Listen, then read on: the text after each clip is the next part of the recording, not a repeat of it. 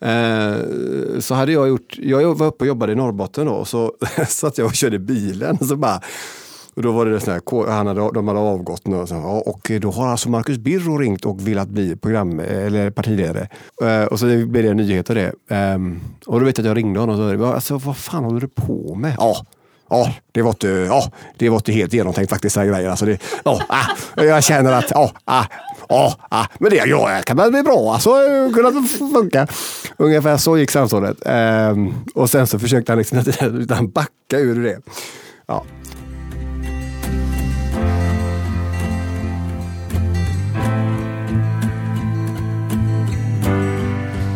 Mats Lenneman är författare, musiker, egenföretagare och jobbar på Sveriges Television. Och även gjort musik tillsammans med Marcus Byrå. Idag har vi den stora äran att få hälsa Mats Lerneby till Grunden Media Podcast. Eh, varmt välkommen till eh, studion Mats. Tack ska du ha. Tack, tack. Det är jättekul att få vara här faktiskt. Det ska bli jätteroligt. Hej, hur är det med dig idag Mats? Idag är det ganska gött, eh, bra. Jag, eh, jag har eh, varit och tränat på morgonen. Jag ska spela korpfotboll faktiskt ikväll. Och sen så ska jag försöka jobba med ett manus som ska vara klart för en delbok 3 i den serien som jag skriver med Leif Jakobsen. Ja, bokserien om Tidsväktarna. Precis. Mm. Ja. Och ni har precis kommit ut med del två va? Nej, del två kommer i november. Okay. Eh, 21 november kommer del två. Eh, men boken Tidsväktarna kom i 21, i slutet av maj så att vi har liksom rest över ja, hela Sverige tror jag nästan och signerat då och ja. eh, pratat om boken. Och, eh, det är väldigt roligt. Det är väldigt roligt att, att, att, eh, att göra någonting som, som folk verkar tycka om eh, och som folk verkar gilla. Faktiskt. Så är det. Så det, ja, det är väldigt kul ja. faktiskt. Eh, och på tal om att resa, det är en bok med tidsresning. Mm. Mm. Eh, kan du berätta lite grann om för våra lyssnare som inte känner till den? Vad... Ja, alltså boken handlar om eh, och handlar om ett tvillingpar som heter Max och Marie som eh, i är någonstans kring 13-årsåldern och som av en slump hamnar i Florens 1504. Det kan verka vara en slump men, men om man då fortsätter läsa de andra böckerna så inser man att det inte är det. Och där 1504 så får de, ska de rädda sin barnflicka från att bli bränd på bål. Mm -hmm. Och till sin hjälp så tar de eh, då Leonardo da Vinci som bodde i Florens under den här tidsperioden. Och eh, mot sig så har de då en man som heter Nicola Machiavelli som mm. är en Också väldigt, ja, precis, en väldigt känd historisk figur. Um, och vi, jobbar så, vi har jobbat så med våra böcker att varje, varje bok utspelar sig i en historisk period som är korrekt. Det är väldigt viktigt. Uh, och att personerna också är korrekta. Um, och, uh, och sen så liksom får våra, våra figurer möta de här, de här personerna. Och interagera med dem och uh, ja, lösa gåtor och uppdrag. Och mm -hmm. någonstans så finns det då en, en stor, en stor om man säger, omvälvande science fiction historia kan man väl säga. Det är väl ingen slump att de reser i tiden. Nej, nej, nej. Säga. jag förstår. Brinn, häxa, brinn! Skriken haglade. Kvinnan såg ut över folkmassan, över unga och gamla, kvinnor och män och till och med barn. Vagnen knarrade och gnisslade på nytt när de hårda trähjulen rullade över runda kullerstenar. Hon kämpade för att hålla balansen på den lilla dragkärran. Bakom dem gick en präst sakta med sänkt huvud. Var det verkligen så här det hela skulle sluta, innan det knappt hunnit börja? Människorna i det här århundradet skulle förstås aldrig förstå vilka krafter som satts i rörelse, krafter som riskerade att förgöra hela den mänskliga existensen. Jag läste någonstans i ETC, tror jag det var, att ni hade över 15 böcker mm. placerade, planerade i serien. Ja, det är det. Vi, vi, eh, vi, har, vi har väl sagt så här, alltså om vi tittar på intressanta saker först och främst är jag väldigt historiskt intresserad och jag menar på att vi måste, vi måste lära oss mer av historien för att lära oss mer om vad vi är idag. Vi, mm. vi lever i en tid där vi alla är rädda. Vi är rädda för allting. Vi är rädda för folk som kommer hit, för skatter, för miljön. Ja, vi är rädda för allt.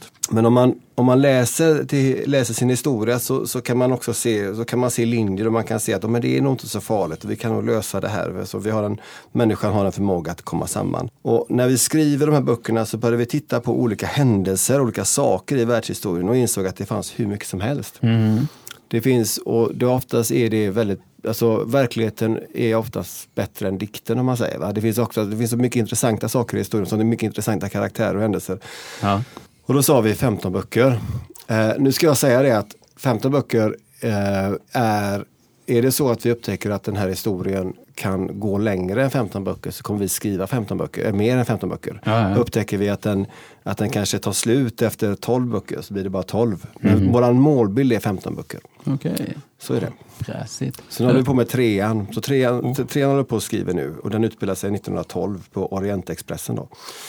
Eh, så den kommer i april. Var får du din inspiration när du skriver dina böcker? Det är en sån här fråga, vad är meningen med livet lite? Eh, Mm, men ja du.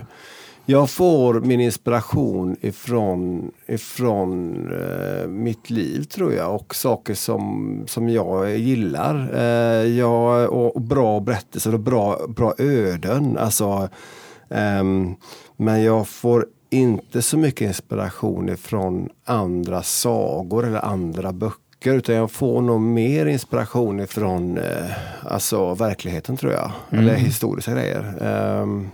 Det finns väldigt, väldigt såna här, alltså, Du nämnde ju eh, tillfällen då eh, verkligheten överträffar dikten Mm. i historien. Och sånt där. Om du bara så här på rak arm, någon Ja. liten spontan sån grej där du bara så här, där det är, ver- verkligheten verkligen är så otroligt mycket mer otrolig än dikten. ja det är faktiskt, jag vet exakt vilket, vilket eh, jag, det finns en, fanns en snubbe som heter Gavrilo Princip. Jag vet inte om ni känner, känner till honom. Nej, Mm. princip har jag väl... Gavrilo Princip är enligt mig och enligt, eller ja, en del, den personen som har påverkat vår tid mest av allt. Okej. Mm. Gavrilo Princip var medlem i en, i en organisation som heter Svarta Handen.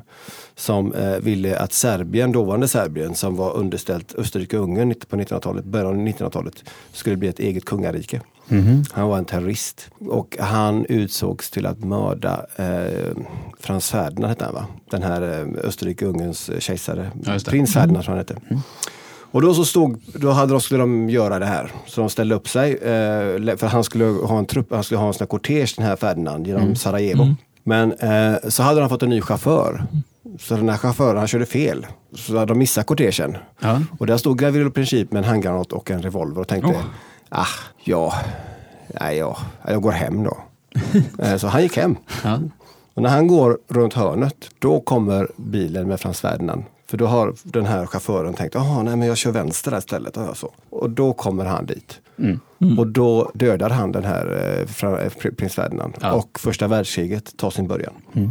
Och egentligen kan man säga det att första världskriget som sen leder till andra världskriget formar hela den euro europeiska historien. Va? Så, så den, den personen, eh, den händelsen är, där överträffar verkligheten på alla plan egentligen, Ja. dikten. Eh, så. ja, just det. Du hade ju signeringen i helgen vid Mm. Järntorget. Eh, Hur gick det med signeringen? Ja, det går, bra. alltså det, det går alltid, det är alltid, det är alltid roligt. Det, finns, det, det är lite som när man spelar musik, när man, så här ibland att man tycker, åh, nu ska jag åka och signera och, och nu ska vi åka till den staden och det kommer inte komma någon. Och, så här. Men, men, det, men när man väl kommer dit så är det väldigt, väldigt roligt. Framförallt är det väldigt kul att träffa läsare, alltså träffa ungdomar som Mm. kommer in och som har läst boken och som tycker det är bra och som är intresserade. Och att föra, föra samtal och så. Sen så är det ju alltid kul att signera böcker. Det, det, är, alltså, det är självklart roligt. Men, Ja. men eh, så det gick bra. Vi hade, de var, vi hade, vi hade en tjej som, som, hade, som tyckte boken var jättebra. Nu hade hon den här boken men hon åt upp allt godis. Eh, så, så det var, som vi hade med oss. Så det var, nej, men det var, det är alltid kul liksom. Ja. det är skitkul. Vad är det mest överraskande som du har hört från eh, någon läsare eller ett fan där? Ja, gud. Alltså, jag var en, var en kvinna i Helsingborg som, eh, som eh, jobbade som städare på båtarna tror jag. Mhm. Eh, som går mellan eh, Danmark och Helsingborg. Och som Ja, ja. inte kunde svenska. Mm. Eh, Men som tyckte att det var så oerhört rovfyllt att lyssna på en ljudbok. Så, hon köpte ljudboken. Och jag sa det flera gånger, nu är ju den här den är på svenska då den här boken. Så att, ja, ja men det är så skönt. Och den verkar vara fin också med, med ett omslag och så. Så hon, Ja. så hon köpte den. Jag hoppas att hon fick ro, jag på att säga. Nej, men jag vet inte riktigt vad hon... Men, så, men det är så många, men, men annars är det liksom... Man får, det, jag tror det överhuvudtaget som författare idag så är det väldigt viktigt att, att, att, att, eh, alltså, att skriva. Om man, om man tar den grejen, att skriva är inte att sitta i ett elfenbenstorn och titta ner på folk. Utan Nej. att skriva är att det är ett hantverk. Det, är, det är samma sak som att spika ett plank tycker jag. Eh, och sen så finns det ett känslomässigt uttryck i det, det är en grej. Men, men, och det innebär också att man ska man, man ska ha en, man ska möta sin publik. Man ska inte vara rädd för det. Man ska liksom prata med folk. Det, det är den största grejen. Jag tror det har att göra med det att jag är journalist och att jag jobbar, jobbar med att, jag menar om jag åker ut eh, och ska filma någon och den personen inte vill filma, då blir det jobbigt. Jag kan inte komma tillbaka till redaktionen, ja här är en svart ruta faktiskt i fem minuter för hon vill inte prata. Nej. Utan det ska jag ju veta innan. Och sen så ska jag ju kunna möta den här personen och få den att prata. Och så. Och det jag, alltid, jag tycker det är, ja, det är roligt. Det är jävligt, eller nu svor jag i den här podden, det var inte meningen. Ja, det är- Men- ja, vad- det det är inget det är inget sånt filter om man säger. Vad härligt. Då kan vi, nej men, äh, äh, äh, vad heter det? Nej det är roligt. Det är väldigt, väldigt roligt att vara ute och träffa läsare och träffa folk.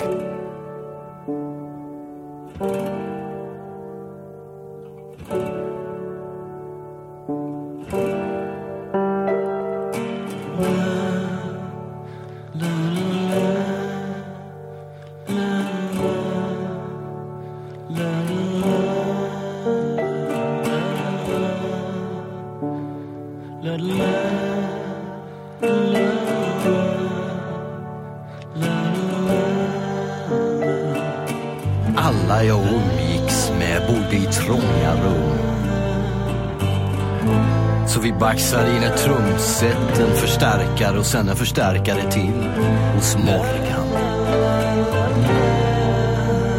Stod där i köket, hallen och vardagsrummet när vi vred upp volymen. Han blev vräkt sen. Från Lefflersgatan 7. En dåligt saltad kurva från Rebergsplatsen. Där strålade spårvagnarnas olika färger samman. Kortedala, Lövgärdet, Majorna och Koltorp, Vilken bukett. Men rent generellt så tycker jag att alltså, um, Björn Eriksson, den gamla uh, polischefen, rikspolischefen som idag är ordförande i Riksidrottsförbundet. Han sa att det är väldigt mycket människor idag som står runt politiker och runt makthavare med, med sladdar i öronen. Att man skapar en mur mellan, mellan politiker och, och vanligt folk om man säger. Och det gör det att, att jag, jag tycker att, att eh, man bör, alltså jag har en kollega som är äldre än mig som brukade ringa till Finansdepartementet på 70-talet. Alltså, som ringde till? Finansdepartementet. Okej. Då svarade Gunnar Sträng i telefonen. Alltså, hallå, det är Sträng. Eh, Det, är helt, det låter ju helt, o, alltså, så här, Ja. va, helt galet. Då. Eh, Så. Gunnar Sträng kan vi ju då säga är tidigare Ja, finansminister. precis, ja, Ja. precis. Sträng, ja hallå Gunnar, typ gick samtalet. Eh, Jag har den här och den här frågan. Ja, den, det är inte sant, det är dumheter. Och så slängde han på luren. Liksom. och det kan man ju tycka vad man vill om. Men man kan också säga det att han var väldigt säker i sin roll som politiker. Ja. Han var väldigt, alltså, det, det, är det, här, det här är mitt, mitt uppdrag, det är det här jag ska göra. Det är det här jag ska leverera. Så. Och det kan jag tycka att, att det, är, det är, idag är det så här för att idag för att få access eller få tillgång till en politiker så måste man gå genom flera, som vi säger, grindvakter. Och det kan vara bra men det finns en, jag tycker att det är, är lite dåligt. Mm. Hur gör man för att komma igenom detta tjocka lager av floskler Ja, i politikervärlden? Ja, jag vi- tycker, eh, ja. nu, har inte jag gett, nu är jag ingen eh, politisk journalist, men jag tycker att det bara blir värre och värre med Ja. floskler. Men det kanske det... Ja, jag kan hålla med om det. Jag kan, jag kan tycka det. Men, och då, då, får man, då får man kunna se eh, orden bakom någonstans. Jag har, vi har en väldigt, väldigt duktig programledare i Opinion Live som heter Belinda Olsson. Som är väldigt bra på det. Eh, där hon i en direktsänd format kan liksom pressa politiker till att bli mer konkreta och bli mer liksom, om man säger så här, fuck, alltså konkreta i sin, i, i, i, och det jag tror att det är, det är, alltså, det är tid. Har du långt, har du gott om tid? Jag menar på 60-talet eller 70-talet så fanns det tre journalister som hette de tre orna. Orup, Bortemark och de mer. Och de satt i en och en halv timme tror jag och, och pratade med en politiker. Med långa, långa frågor. Skulle vi, man sända det programmet idag så skulle folk somna. Jaha. Eh, Det är ingen som skulle orka det. Va? Utan man måste någonstans, och- så tiden, har, tiden för att ge svar och få svar har minskat och det ställer högre krav på oss som journalister. Jag skulle vilja säga att det är, en, det är vårt ansvar som journalister mer än vad det är politikernas ansvar. Faktiskt. Så går vi över till musik. Ja, jo, men det kan vi göra. Ja. Ska vi, Du är ju en, ja, Eller- ja, för, nej, för, prata ni. För, prata ni. Ja. Okej. Nej, för du är ju inte bara författare och eh, journalist, du är ju Nej. även musiker. Ja, just det. Ja. En modern renässansman. Ja, äntligen! Äntligen Ja. sa du det Malin. Ja, just det. Jo.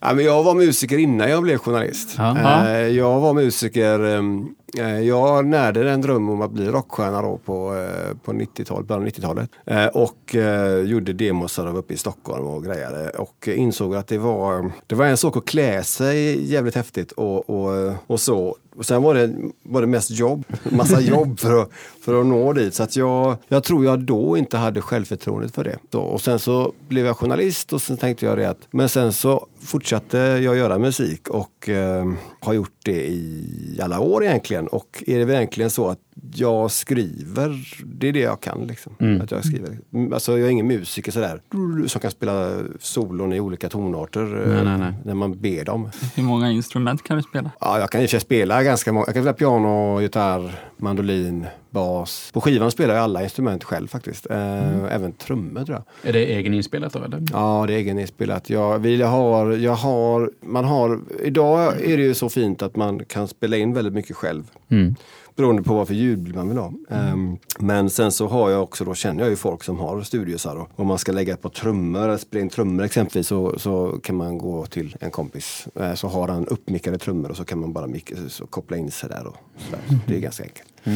Så är det. Spelade kom eh, på bar i lördags. Mm. Eh, Vill du berätta hur det var? Det var första spelningen jag, jag gjorde. Eh, jag hade nämligen en idé att sluta med musik för ett år sedan ungefär. För att jag skrev inga låtar och sen så började jag gö- göra det igen kan man väl säga. Ehm, och så gjorde vi en akustisk spelning på Krippas i Göteborg och så funkade det jävligt bra. Och sen så tänkte vi att men det så ut och spela igen. Och då så spelade vi första gången på det tre, tre eller två år tror jag. Och det var skitkul.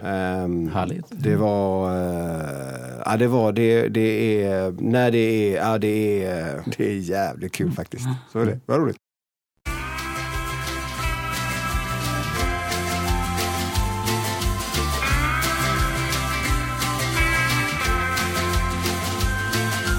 One day she told them that she loved him.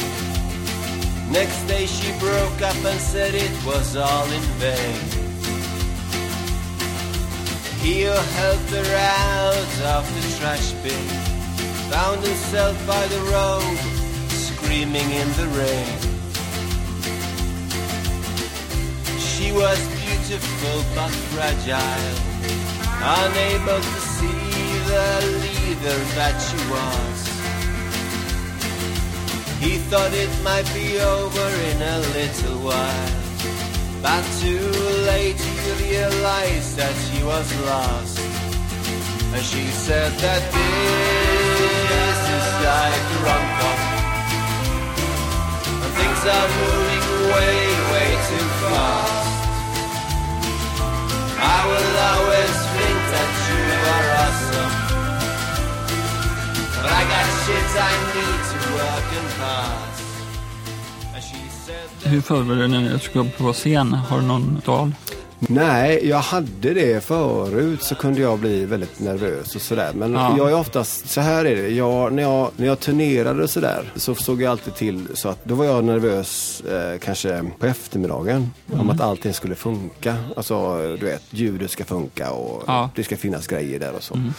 Och sen när det väl är fixat Ja så är jag inte nervös för fem öre egentligen. Jag tycker bara det ska bli kul. Man är, visst, man, man är liksom taggad om man säger va. Mm. Men man är ju inte... ja, det har man hört. Ja, man men jag är, inte, jag är inte nervös. Det är snarare så att det gäller liksom att hålla det här taggeriet. Och det spelar, faktiskt ingen roll vare sig man är på kom eller som när vi spelade på Konserthuset och sådana saker. Att man, man, det, är som att ha, jag vet inte, det är som att ha ett popcorn i magen och att man liksom menar, håller, alltså, på något sätt hushåller med det. Så man inte bränner allting med en gång. Men nervositeten är då eh, mer alla lösa delar runt omkring? Ja. eh, så. Vem så, får käk? Vad är käk? Får vi käk efteråt? När när är det soundcheck, kommer ljudtekniken, eh, har vi grejer, har jag köpt strängar, eh, allting sånt. Du har också samarbetat med eh, Marcus Birro och eh, Wayne Hussey Mm. Ja. eh, tidigare. Vad, Ja. kan, vad kan du berätta om det? Ja, herregud, vad kan jag inte berätta om det jag på att säga. Nej, men jag och Marcus är, är, är goda vänner fortfarande. Vid livet och något. Nej, men det är vi. Han är jättetrevlig. Eh, och vi, eh, 20, Marcus gjorde en turné med Riksteatern 2002 och frågade mig om jag ville vara med på den. Eh, och då trodde jag att det var tre spelningar eller någonting. Det visade sig vara 60 spelningar eller någonting över hela Sverige. Eh, och då gjorde jag musiken till den och var turnéledare och scentekniker. Eller ja, vi, det var bara han och jag som åkte. Eh, Men då spelade du live eh, Ja, musik? då eller då var spelade det... jag inte live på den, men Nej. året efter det så började jag spela live eh, på hans, eh, på hans eh, grejer. Eh, och då började jag spela live och sen gjorde vi det i tio år tror jag. Eller vi gjorde det runt om hela Sverige tills jag en dag sa, tills vi sa, vi, vi, var det Kristianstad tror jag. Och i och med att vi, alltså, Wayne Hussey och The Mission är väl mina barndomsidoler egentligen. Då. Eh, så, hade, så, så sa vi, vi hade spelat i Kristianstad konserthus kommer jag ihåg. Och så gick vi hem där och så sa jag det att fan vi borde ta, vi borde ta den här föreställningen ett steg till. Liksom. Gör, gör det liksom. För nu är det så här, nu läser du så spelar jag och sen spelar jag. Ja du vet, fan vi borde göra någonting mer. Ja vi borde vara på Globen sa Marcus Bero då. Vilket kanske var lite väl eh, sådär. Um, ja men fan vi skulle höra med Wayne Hussey sa jag. Ehm, och så gjorde jag det. Hade någon av er kontakt med honom? Då hade jag ju nämligen gjort en intervju med Wayne för Mm. GPs eh, räkning eh, några år innan. Så då mejlade jag Wayne vet jag.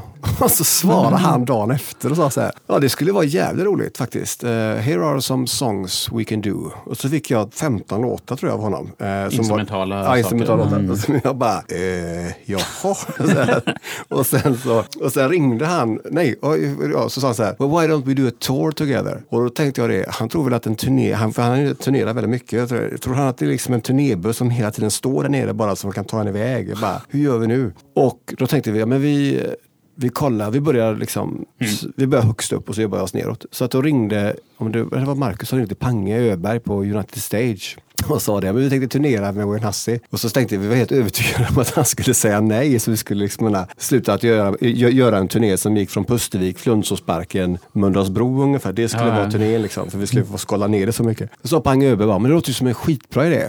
Jaha, jaha, jaha, okej. Hur, vad hade ni tänkt att göra då? Och då hade vi ingen aning faktiskt vad vi, ska, vad vi skulle göra. Så vi bara, nej vi tänkte att vi spelar lite musik och läser lite sådär. Ja visst. Och då sydde han upp en turné, eh, vet jag. Och så började vi, vi gjorde två kvällar på Södra Teatern i Stockholm som vi sålde ut. Oh. Och sen gjorde vi 15 gigs tror jag. Och då, och då, då var det verkligen så. Jag vet att när vi, det glömmer jag aldrig tror jag, när vi spelade på Södra Teatern och Wayne gick upp. För då hade vi repat med Wayne och det, vi lärde känna honom, det var väldigt trevligt. Och så gick han upp och spelade han en låt som heter Like a Child Again som jag växte upp med när jag var liten. Ja. Och så gick jag ut och spelade till den. Och det, det var så här, jag var tvungen att stå bak med ryggen mot scen i början. Bara så här, bara, det, här, det, det händer nu. Du, du, det, det, det är faktiskt sant. Det, det är så här. Det är lite sjukt. Ja, det var helt bisarrt. Och sen efter det så turnén. Eh, Jag var och såg dem med kallt ett par gånger i England och vi hade liksom kontakt. Och sen var det väl så att han, vi pratade om att göra en skiva tillsammans då. Eh, Och att vi skulle tonsätta Marcus dikter. Detta är 2012 tror jag. Och, så, och så blev det så och då slutade det med att då, var, då bodde jag och Hasse i en studio i, som heter Fascination Street som är jättebra. Som ehm, ligger nere i Varberg på landet. Och där bodde vi i 12 dagar han och jag. Medan Marcus var ute och åkte. Men vi bodde där i 12 dagar och, och gjorde musik. Vilket var en... Det, alltså, både jag och Wayne tycker, för mig det var helt oförglömligt alltså. Det var fantastiskt alltså att göra det här med... Fanns, då fanns dikterna redan? som Ja, dikterna fanns. dem? Alltså, vi, gjorde liksom, vi gjorde musik, vi hade liksom inga... jag kommer ihåg vi gjorde musik. Alltså, Wayne, vi satt och fikade en gång så här. How about we do a song that goes... Du, du, du, du, du. Alltså, så började han sådana, well yes, och så, you mean, och så hade jag någon, någon keyboard, så dum, dum, dum, yes, yeah, yeah. Från det så gjorde vi liksom en, en, en, en åtta minuters låt eller någonting. Jag, var, jag vet att jag, vi spelade in, vi spelade in någon låt där jag, där jag, där jag läste tidningen. Jag skulle låta som en sur gubbe som läste tidningen. Ja. Sådana grejer vi på med. Det var skitkul verkligen. Alltså, Och det, vi, alltså, vi hade asroligt och det hade nog alla de som var med och som var delaktiga i den här inspelningen. Så det har vi pratat om att vi ska göra på något sätt igen. Men han bor i Brasilien Hasse, så att vi har lite svårt att... Vi, han skriver också också sin självbiografi nu som, som jag läser lite med. eh, Så, så att vi, får se vad som händer. Men, men eh, han är en väldigt god vän faktiskt. vilket är väldigt roligt. Vad häftigt. Ja, det är jävligt häftigt faktiskt. Men det var aldrig några konstigheter med att de dikterna är på svenska och eh, Nej, förstår dem nej, nej, vi gjorde, nej, vi, nej. Han sa så här bara, I can't understand the word but I understand the feel of it. Ibland blir det ju fel bara, is this about love? No, it's about death. Oh, sorry. så, så, men, men, ehm, och sen så jag, la han, jag, om jag kommer ihåg så la han, eh, var länge sedan jag hörde den här skivan, men han la mycket körer vet jag och körarrangemang sådär. Så, men vi hade, ja, vi hade väldigt kul alltså. Vi hade väldigt, väldigt roligt. Och sen så hade vi, sen bodde han hemma hos mig eh, då innan han flög tillbaka några dagar. Och så var det någon gång som min dotter spelar fotboll, är, väl, är ju väldigt duktig, spelar i Eriksberg. Och så skulle, då spelade hon ut Benäs och då skulle hon ner och träna. Och så sa jag, jag hinner inte för jag, ska, jag skulle göra något jobb. Och så sa det, Wayne kan du ta ner Nora till fotbollsträningen? Ja, ja visst, det kan jag göra. Så det gick han i läderjacka och solglasögon ner med henne. Var på tränaren bara, du det var någon eh, konstig farbror eh, i solglasögon och sådär. Ja, det, det är en kompis till mig. Det var, väldigt. Nej, det var skitkul faktiskt. Ja, det var väldigt roligt. Kan du härma Marcus Biro? Om jag kan härma? Ja. Ja, det, jag vet inte, ibland så låter vi ganska lika när vi pratar har jag hört. Ehm, Ja, Jag jag, tänkte på det. jag har lite samma göteborgska. Jag tänkte lite på det. Eh, vad är det han... Ja, alltså, ja, vad fan brukar han säga? Ibland, ja, nej, nej jag ska inte... Jag, jag, eh, lyssna nu, säger han. Jag nej, jag vet, men, jag, jag, jag, nej, men jag ska inte... Men jag kan säga, jag kan säga som så att... Åh, vad ska jag säga som är roligt om Marcus Birro? Jag kan säga väldigt mycket roliga saker om Marcus Birro som vi inte ska säga här nu. För att, men han är... Han har fått mycket skit genom åren. Eh, Han har gjort mycket dumma saker genom åren också. Hör du detta Marcus så vet du vad jag pratar om. Både i nyktert och onyktert tillstånd. De onyktra sakerna som han gjorde innan han, när han drack, de är ganska roliga. De ska vi inte prata om här. Nej. Eh, Jag kommer ihåg när han ringde och skulle bli partiledare för KD. Det kan, Den historien kan jag ta. Den- för han jobbar liksom, Marcus jobbar med magen väldigt mycket. Han har jobbat så mycket med, med, med att tänka efter före. Eh, så hade jag gjort, jag var uppe och jobbade i Norrbotten då, så satt jag och körde bilen. Så bara, och då var det sån här, han hade, de hade avgått nu och, så, ja, och då har alltså Marcus Birro ringt och vill att bli program, eller partiledare. Och så ringde jag till honom vet jag. Så sa jag det. Ringde Marcus då till, till KD? Ja, ja, ringde han, han han, hade till ringt, P1 han, och han hade ringt till KD och sagt att han ville bli Ja, okej. partiledare. Ja. Eh, och så blev det en nyhet av det. Ehm, och då vet jag att jag ringde honom och sa, "Ja, alltså, vad fan håller du på med? Ja, ja, det var inte, ja, det var inte helt genomtänkt faktiskt. här. Alltså, det, ja, ah, jag känner att, ja, ah, ja, ah, men det ja, kan väl bli bra. Alltså, kunde funka. Ungefär så gick samtalet. Ehm, och sen så försökte han liksom utan backa ur det. Ja. Men eh, nej, det är en god vän. Han ska gifta sig i oktober. Eh, han kommer hit i oktober. Ni kanske kan ha honom här. Mm, Ja, men det har vi nog gärna. Ni hade gärna fått spela på Bazaar. Vad sa du? Ni kunde få spela på Ja, Bazaar. jag och Marcus har inte spelat live tillsammans på, ja det är många år sedan nu. Vi gjorde sista gigget, vet jag, 20, kan det vara 2012, 2011 tror jag. Så att jag tror, jag tror, jag, jag, jag, och sen är han, alltså både Marcus och hans bror Peter Birro, som Ja. också är en väldigt god vän, eh, var med i, i olika konstiga rockband som vi hade. Vi hade ett, det fanns det här bandet som hette The Christer Petterssons.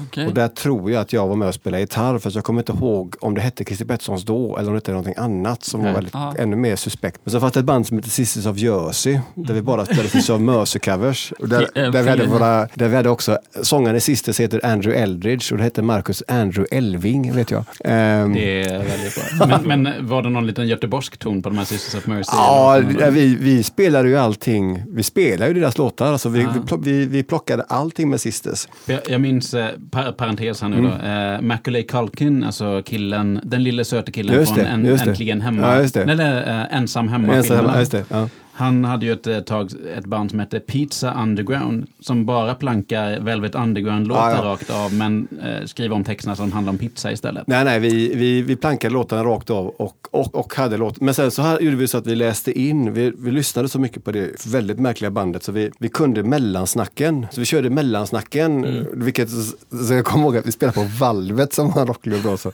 så och så sa Marcus, jag kommer inte ihåg vad det var, 1959, vi skulle spela någon låt. varför? And this is for the students on the balcony. Och valvet var liksom, det, det var liksom bara ett rum. Det fanns inga, fanns inga folk tittade förvirrat. Ja, jaha. Så här.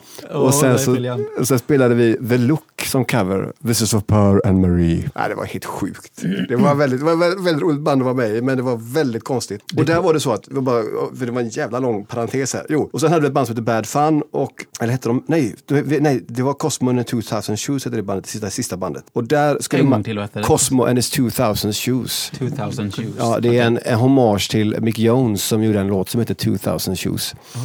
Det fanns också en låt som heter Mick Jones for President. Um, um, ja. Anyway, eh, då, anyway eh, då skulle Peter spela gitarr. Men Peter kunde bara spela, så fort det var ett H-moll med så sa Peter så här, är det H-moll med eller? Ja, nej jag kan inte, det går inte alltså. Vadå då? Nej, det är- bara jag kan ta bara. Han kunde bara ta E-moll och D här för mig. Så då pluggade vi ut hans gitarr, så sprang han med gitarren på scen. Vilket han gjorde jävligt bra också. Utan att spela. eller? Utan att spela, ja. Ja, det var en stökig tid. Ja, men det är Ja. Jag bara kom att tänka på det du sa med att planka mellansnacken och sånt där rakt av. Det är bara påminner att jag har gjort exakt samma sak med eh, mitt eh, gamla band när jag var 17-18 år. Då gjorde vi en, eh, en spelning tillsammans med ett annat band där vi slog ihop oss och vi eh, plankade Nirvana Unplugged-skivan rakt av. Eh, Men vi gjorde allting på skånska. Inklusive mellansnacken på Stort ära. skånska. Eh, för det var en kille i Kalmar som var känd som Kurt Cobain-Martin. Dels för att han lät som Kurt Cobain. Hette han det alltså, Kurt Cobain-Martin? Eh, Han, han var ju inte döpt till det. Han kanske gjorde det. Men, men okej, bara som ett exempel då. Martin är ju högerhänt i alla avseenden. Men han spelar gitarr vänsterhänt för det var så han såg Kurt Cobain spela gitarr. ah, stort ära. Och han eh, höll på med det sedan han var fyra, fem år. Och han, ja, både, nu har han väl vuxit upp och klippt sig lite grann. Men då hade han en period när han eh, såg väldigt, väldigt mycket ut som Kurt. Men, men ni översatte alltså låtarna, eh, översatte mellansnacket till skånska? Ja, eller, ja.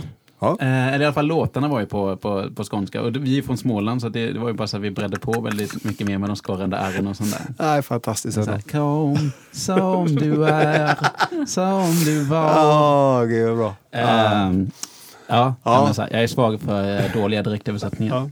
Det var den parentesen. Du kanske vill ge något litet exempel på eh, musik och så? Om- Som jag, som jag lyssnar på eller som jag gillar? Eller som ja, jag, eller som du gillar att spela. Åh herregud. Ehm, ja, oj. I mobilen. Oj, oj, oj, oj. Det får jag inte säga tror jag. Nej. För att jag, eh, det kan bli sån här, det kan bli ett jobbigt läge då. Ehm, men jag har, jag har Giuseppe Signoris eh, telefonnummer i min mobil och det är en fotbollsspelare som spelade i Lazio på 90-talet. Hans telefonnummer har jag och sen så har jag även eh, jag har även vad heter det, han som äger Juventus telefonnummer. Ja. Vad pratade du och Giuseppe om senast? Ja, senast, senast så pratade vi om, det var ju, herregud, det var ju, är det, det är många år sedan. Då pratade vi om, jag gjorde en intervju om elit, eh, fotbollskorruption vet jag i Italien och då var han med och eh, då skulle vi egentligen prata om det men det slutade med att vi bara pratade om, eh, ja, som journalist så kanske jag tappade garden lite där för att jag, det, det är en av de största fotbollsspelarna som har varit, tycker jag. Så att jag kanske bara pratade om olika matcher han hade varit med i, som jag hade sett. Och så hade jag med mig tröjor med som han skulle signera. Jag kan ställa en fråga. Ställ fråga. Vilket är det bästa telefonnumret du har i din, i din mobil? Mitt bästa telefonnumret kanske inte var den mest objektiva journalisten i det läget, men, men eh, man, får, man får göra fel. va? Men, men visst var det Uppdrag granskning som hade, eller nej, Ja, just det. Utifrån som hade någon liten serie Men det var, jag, om, det var min idé där. Vi Ja. en, det var UG, eh, Uppdrag granskning, som heter Ja. Fotbollsidioter. Eh, som handlar om hur... korruptionen inom Ja, det handlar väl om lite också, hur ska jag säga, om vi tycker att det är okej att äta, vi vill ha kravodlat, allting ska vara rätt och riktigt. Men när det kommer till fotboll eh, så upphör det. För att om vi visste hur fotbollen styrs och under vilka etiska och moraliska regler det var så finns det en hel del att säga om det kan man väl säga. Ja. Så eh, nu minns inte jag det här. Jag vet att jag såg något av Mm. eh, de delarna och sådär. Men vad blev efterspelet av det? Efterspelet blev från Fifa och från fotbolls-Europa ingenting. Nej. Det blev dödstyst, ja, vilket oftast brukar vara en, en, en, en tecken på att man gör någonting rätt. Eh, så. Men sen var det väl här på Svenska fotbollsförbundet så ville någon någon att vi skulle starta en utredning eh, om att SVFF, alltså Svenska fotbollsförbundet, skulle gå ur Fifa eller ställa krav på Fifa. Okej. Men den försvann. I, Och om de skulle gå ur Fifa då skulle Sverige inte kunna Nej, spela typ- i VM typ. eh, då? Eller? men, men det hade varit Så kul. att det hade inte heller blivit Nej, så men det hade varit kul om man hade gjort den. Det hade varit kul om man hade gjort en etisk eller moralisk utredning kring värdegrunder kan jag tycka. Ehm, med tanke på att man säger att fotboll förbrödrar, fotboll är integration och allting sånt där. Och sen så har vi ett VM. Nu har vi haft ett VM i Ryssland eh, och sen så kommer vi ha ett VM nästa gång i ett land som heter Qatar som, som eh, ja, eh, Vida känt för Ja, sina, sina, ja, det. och, framförallt sina, och framförallt sin syn på mänskliga rättigheter. Ja. Så, och, men det, det, så blev det inte, Nej. tyvärr. Nej men det är väl, eh, även om det kanske inte talas jätteöppet, så är det väl ändå ganska känt om hur, hur de här var OSen och eh, Ja. världsmästerskapen handlar, hamnar. Att det inte... Men det finns ytterligare en aspekt på det. Det här, kan jag, det här, nu- det här blir en parentes igen då. Jag får klippa Vilka tror du vinner allsvenskan i år? du, Så här är det eh, då att jag, jag följer inte med allsvenskan. Jag har Ja. inte följt med allsvenskan på många, många år. Jag följer Serie A. Ja, Eh, Serie A. Serie A följer jag eh, slaviskt. Jag är nere i Rom tre gånger om året ungefär och kollar på fotboll. Jag har varit det sedan 90-talet. Mm. Ehm, Och Lazio är... Ja, jag håller väl Lazio, stenhårt på Lazio. Eh, så, och jag vet inte, jag hörde att AIK leder allsvenskan nu. Mm. Jag har ingen aning. Nej, men jag säger, jag säger Malmö eller BK Häcken. Vilka tror du vinner Serie A? Ja, tyvärr så tror jag att Juventus vinner i år igen. Men jag tror att Napoli, Napoli kan utmana, för Napoli har en bra tränare i Ancelotti. Eh, Cristiano Ron- Ronaldo är ett bra förvärv till Juventus, men Juventus har liksom en helt annan organisation än vad, än vad de andra klubbarna har. Eh, så, ehm, och sen hoppas jag att Lazio tar en Champions League-plats. Det är jättesvårt i år, men jag tror, jag hoppas det. Brukar du och Glenn Strömberg diskutera italiensk fotboll? Nej, jag inte, nej, vi har inte, nej, eh, nej det brukar vi inte göra. Men eh, jo, ibland gör vi det, eller ja, när, jag- när, vi, när vi hörs av sådär. Men det, det, det är sällan vi gör det. Jag har snackat med honom ett par gånger genom åren. Men däremot så, så pratades vi, pratades vi vid eh, när jag, för många år sedan när han var i Atalanta där. eh, Innan, eh, sådär. Men han, eh, ja, han är ju Atalanta. Han, har- han har hållit på det här Bergamo. Atalanta kommer att göra en jättebra säsong i år tror jag. Det, är okej. så, så, så att det, Vill jag härma Glenn Strömberg? jag kan säga så här, Glenn Strömberg, när jag var nybakad student så eh, reste jag, gjorde jag ett specialarbete om italiensk fotboll, eller reste i Italien många veckor och hade inga pengar och ingen snus. Ja. Kom till Bergamo och så, eh, så sa jag till Glenn så här, fan, fan Glenn, har du snus? För jag, min snus är slut alltså.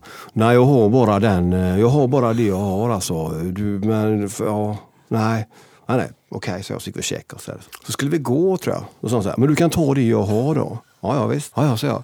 Och så hade han liksom fem doser i, i jackan så här bara.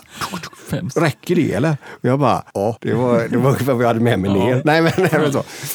Nej, Ja, men- men det är ju lite så med, med Glenn i sportsändning. och sånt där, Ja. liksom. det, det, om man bara kommer in från sidan så ser man ju först Glenns eh, läpp och sen ser man resten av Glenn in i bild. Ja, men han är väldigt kunnig på det han- kan. Och han är väldigt, Oh, det ska man också säga, i Italien så är det så att han är, han är oerhört väl omtyckt. Och han har Det ett, eh, när man pratar med folk, och så, om man säger så, vilka svenska spelare så kan de Ibrahimovic och, sen så är det alltid Glenn Strömberg. Okej. Det kommer liksom alltid liksom som två eller tre. Ja. Och sen så kommer Ingesson och sen kommer Andersson. Men han spelade i Italien. eh, Ja, ja, han stannade ju kvar också i Atalanta. Atalanta åkte till Serie B och var kvar och, Ja. och bor idag i Bergamo. Jo, nej, men det, Eh, så han är, jo, nej, han är nej, en hedersman. Han har ju egen mat, kok, kok, kokbok och Ja, sånt. just det, och har Ja, jag sett på, Säljer lite sån här olivolja och sånt där. Gött. Mm. Precis, precis. på tal om fem eh, snabba sådana, då tar vi fem snabba till Mats Lerneby. Fem snabba. Eh, morgon eller kväll? Morgon eller kväll? Ja. Morgon. Eh, jag får alltid mest gjort på morgon. Eh, Instagram eller Facebook? Oj. Eh, In, in, Instagram och Facebook. Okej. SVT eller TV4? SVT. Lazio eller Grekland? Vad sa du, Lazio eller Grekland? Ja, Ja, det är väl alltså Lazio. Men Lazio har, en parentes, Lazios färger kommer efter de, det grekiska idealet. ja. Efter Olympens färger. Så Lazio Ja. och Grekland. Eller ja, Lazio mest kan jag säga. Ja, Katt eller hund? katt, Surfing eller segling? eh, surfing. Fotboll eller musik? Det är sån här, ja, alltså fotboll och musik skulle jag säga. Jag, kan inte, jag, jag, kan, jag, jag måste ha båda eh, faktiskt. Mm. Sen har vi någonting som kallas för följdfrågan. Ja. Där då våra gäster får skicka en fråga Ja, vidare till nästa roligt. gäst. Och vi har ju tyvärr ingen fråga till dig. Nej, Men, attans. eh, ja. Men vår nästa gäst kommer vara en eh, afghansk rappare vid namn eh, Mushtaq KHD. Oj, 18-19-årsåldern och Ja. flydde till Sverige från Afghanistan och Iran eh, i 16-årsåldern. Sen har han varit här ett par år men Ja. eh, är redan igång och ja, men, skapar musik och Ja, och sånt där. ja, ja. Om du får skicka en fråga till honom. då är frågan, eh, vad, är, vad saknar du mest i matväg hemifrån? Jättebra fråga. Ja, ja, ja men eh, jätte, Ja. jättefint eh, Jättebra. Max. Ska jag spela en låt här nu eller? Ja, Jätte, jättegärna. Om du vill. Ja, det är klart jag vill. Ja. Jag hit. Ja. Eh, Nu börjar jag här. Ja, men gör det.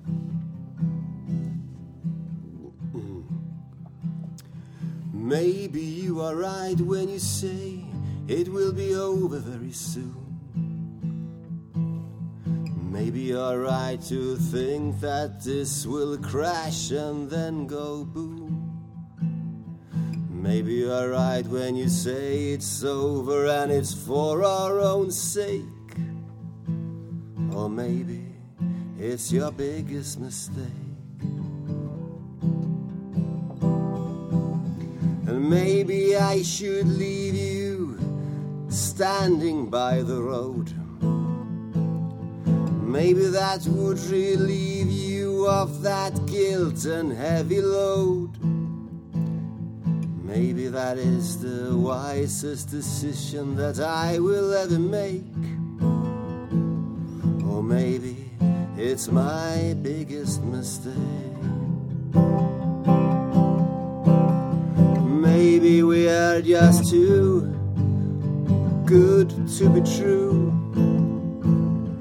Maybe we should terminate instead of trying to renew. Maybe we should go back to being friends and then celebrate with a cake.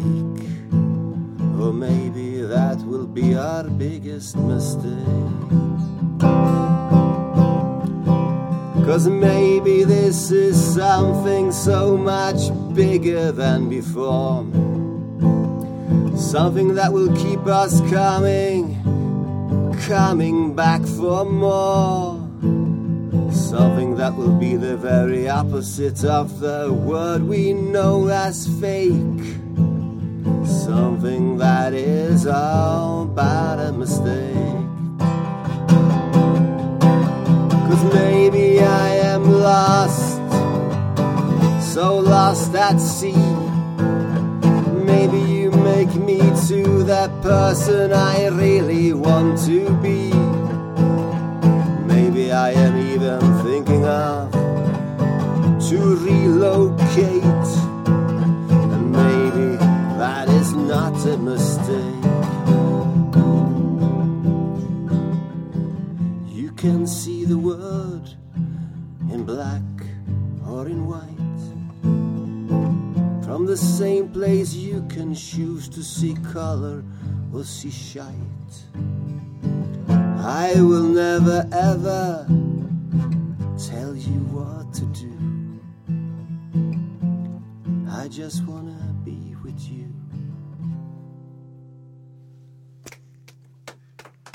Tack för.